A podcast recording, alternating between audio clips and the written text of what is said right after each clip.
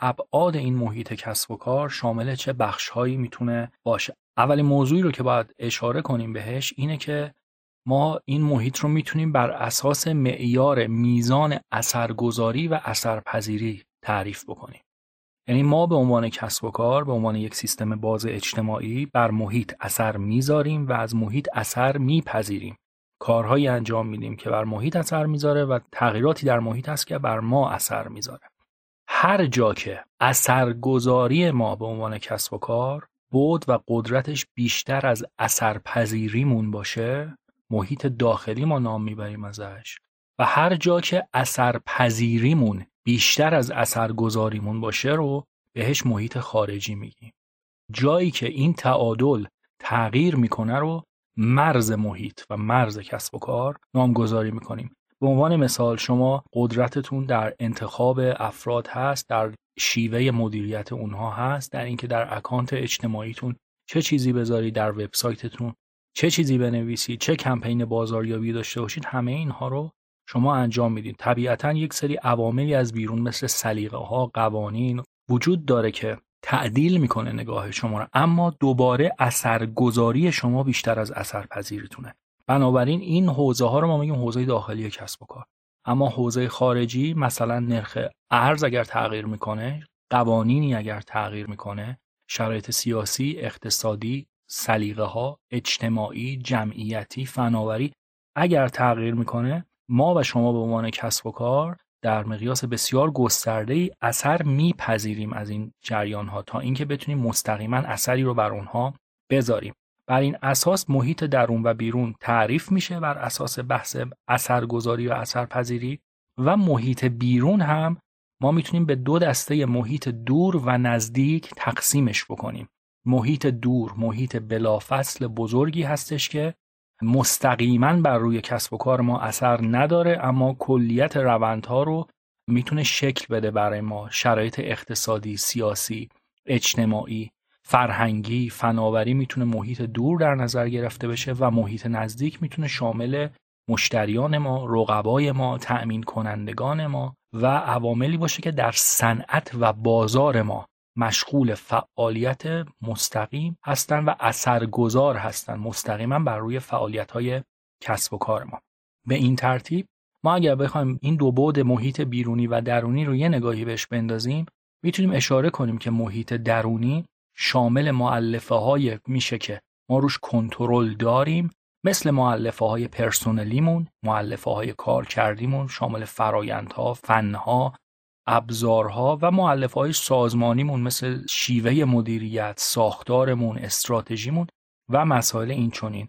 اما در محیط بیرون که محیطی هستش که ما کنترل مستقیم را روش نداریم یا بسیار کم داریم عوامل بیشتر بر کسب و کار ما اثر می‌گذارند و این محیط همونطور که خدمتون عرض کردم شامل دو بعد محیط دور و محیط نزدیک میشه.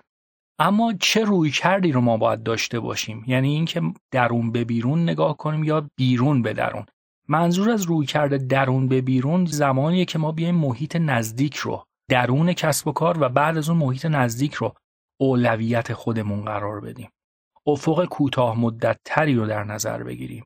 و انتخابهایی با تمرکز و مقید داشته باشیم. یعنی بر اساس اقتضای شرایطمون نیازهای کسب و کارمون اهدافمون.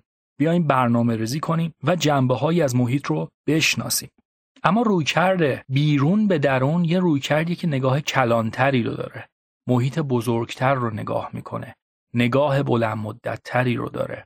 عوامل محیطی رو همه رو نگاه می‌کنه و میسنجه. بدون اینکه کدوم اینا مستقیما بر کسب و کار می‌تونن اثر بذارن یا نه. و بنابراین جریان های بزرگتر رو مد نظر قرار میده. اما سوال اینجاست ما کدوم یکی از این محیط ها رو باید در اولویت قرار بدیم؟ یا اصلا بعضی میگن محیط رو رها کن کسب و کارت رو بچسب و افکار و ایده ها و خلاقیت خودت رو دنبال بکن. همونطور که قبلا هم گفتم یه راه حل مشخص ارائه دادن برای همه یه جورایی نشانه جهالت داره و اینکه ما نمی‌دونیم چقدر دنیا در حال تغییره. بنابراین تمام این راه ها می‌تونه درست باشه اما در شرایط خاص خودش. به عنوان مثال زمانی که یک شخص داره یک تخریب خلاق انجام میده در کارآفرینی شاید خیلی به محیط بیرونش لازم نباشه نگاه هم بکنه. آنچنان. اما در جایی که یک کشور ثبات اقتصادی داره محیط کلانشون ثابت هست محیط سیاسیشون ثابت هست امنیت برقرار هستش درصد بهره بانکی شرایط اقتصاد کلان زیر ساختا همه چیز سر جای خودش هست. در کشورهایی که محیط کلان پس تعادل و ثبات داره نگاه کسب و کارها یه نگاه درون به بیرونه. یعنی به محیط نزدیکشون نگاه می‌کنن. به رقباشون نگاه می‌کنن به محصولات رقیب به جریانهای کسب و کارها سلیقه های مشتری نگاه می‌کنن و به این ترتیب می‌تونن برنامه های خودشون جلو ببرن. اما در کشورها و در محیط هایی که محیط کلان دچار تلاطم هستش یعنی نرخ ارز هر روز تغییر می‌کنه قواعد و قوانین یک شبه تعریف میشن. شما برای چند وقت بعدتون هم نمی‌تونید برنامه ریزی داشته باشید. یا هر روز خبری میاد که تمام جنبه های کسب و کار شما رو ممکنه تحت تاثیر قرار بده به این ترتیب در این محیط ها محیط نزدیک اصلا نمی‌رسه قوای ذهنی و انرژی کارآفرین که خیلی بخواد روش کار داشته باشه. فقط تمام فکر و ذکرش میره به سمت محیط کلان و اینکه چطور اون مؤلفه ها رو بشناسه و از فرصت ها و تهدیدهای محیطی بتونه جوری استفاده کنه که در ابتدا بقای خودش رو حفظ کنه و اگر یه مقدار خوش شانس باشه هم بتونه توسعه بده کار خودش رو و سود بکنه. این برای عموم کسب و کارها این شرایط می‌تونیم بگیم مفروض هست اما همیشه استثناء وجود داره.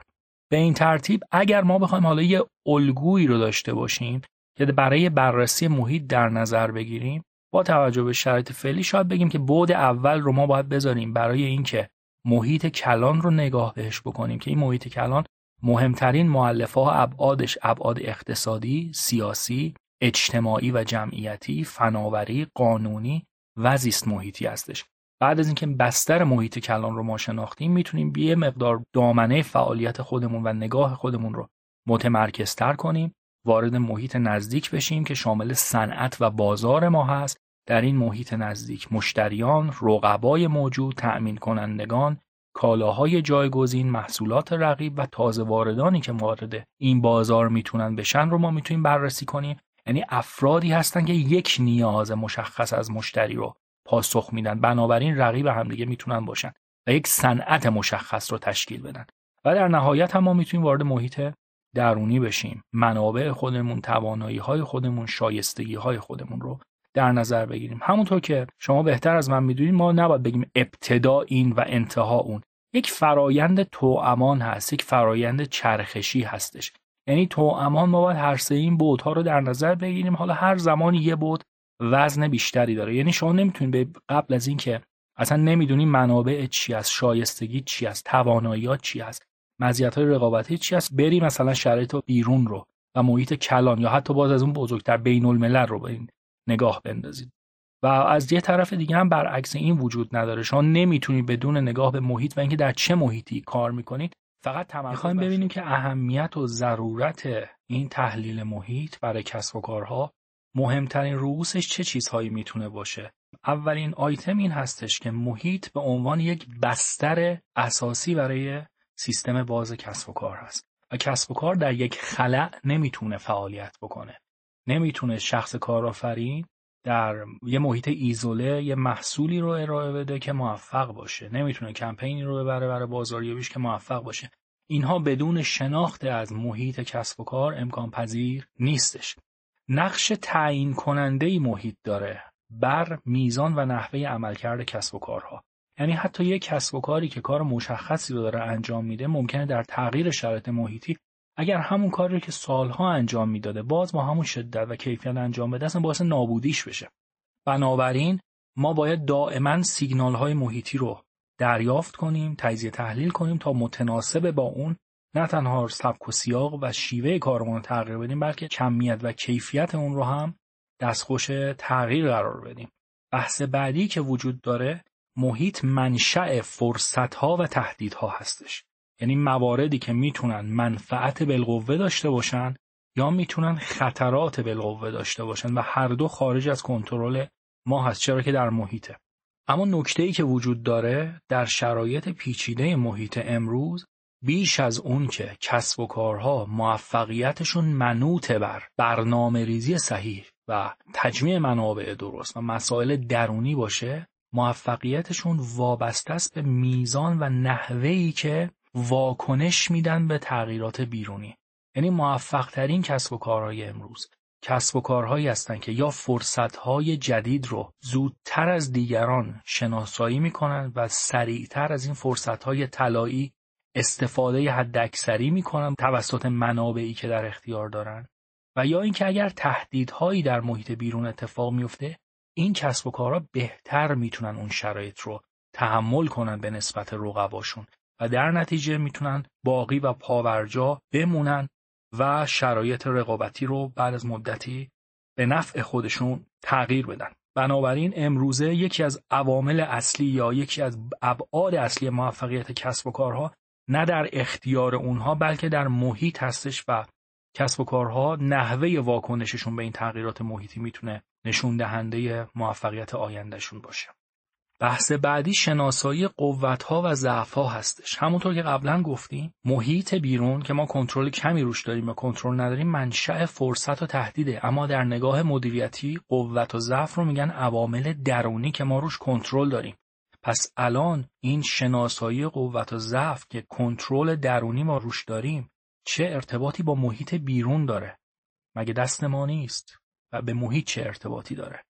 جواب این سوال به این ترتیب هستش که ما ممکنه منابعی در اختیار داشته باشیم اما مهمتر از اون اینه که منابعمون رو در راستای چه اهدافی داریم خرج می‌کنیم و در چه محیطی داریم اینو ارائه میدیم.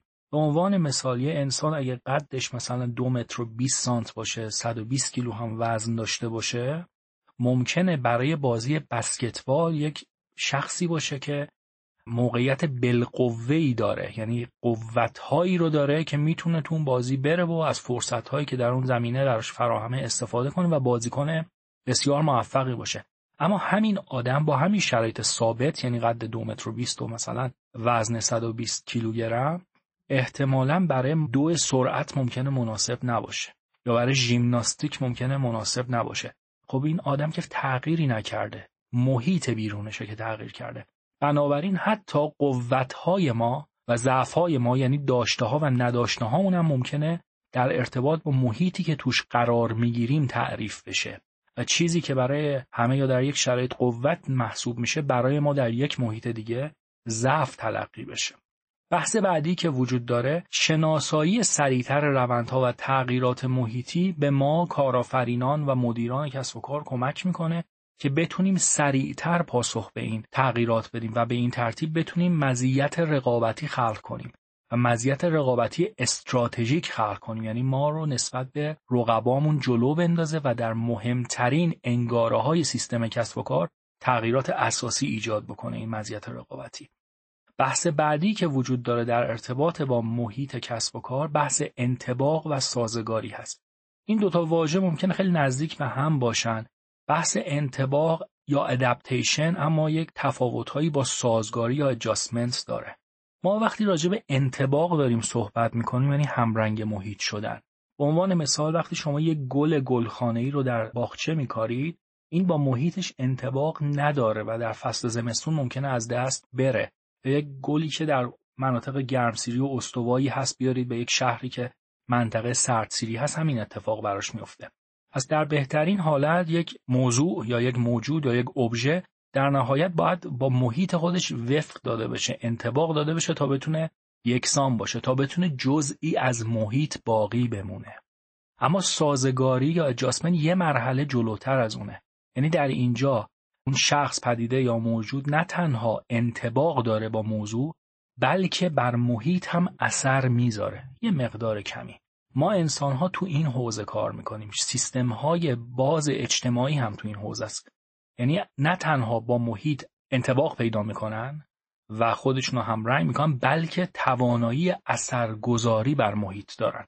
اصلا این محیط ها از مجموع کنش ها و واکنش های این افراد و این شرکت ها و این نهادها تشکیل شده. بنابراین سازگاری یه درجه از انتباق بالاتره.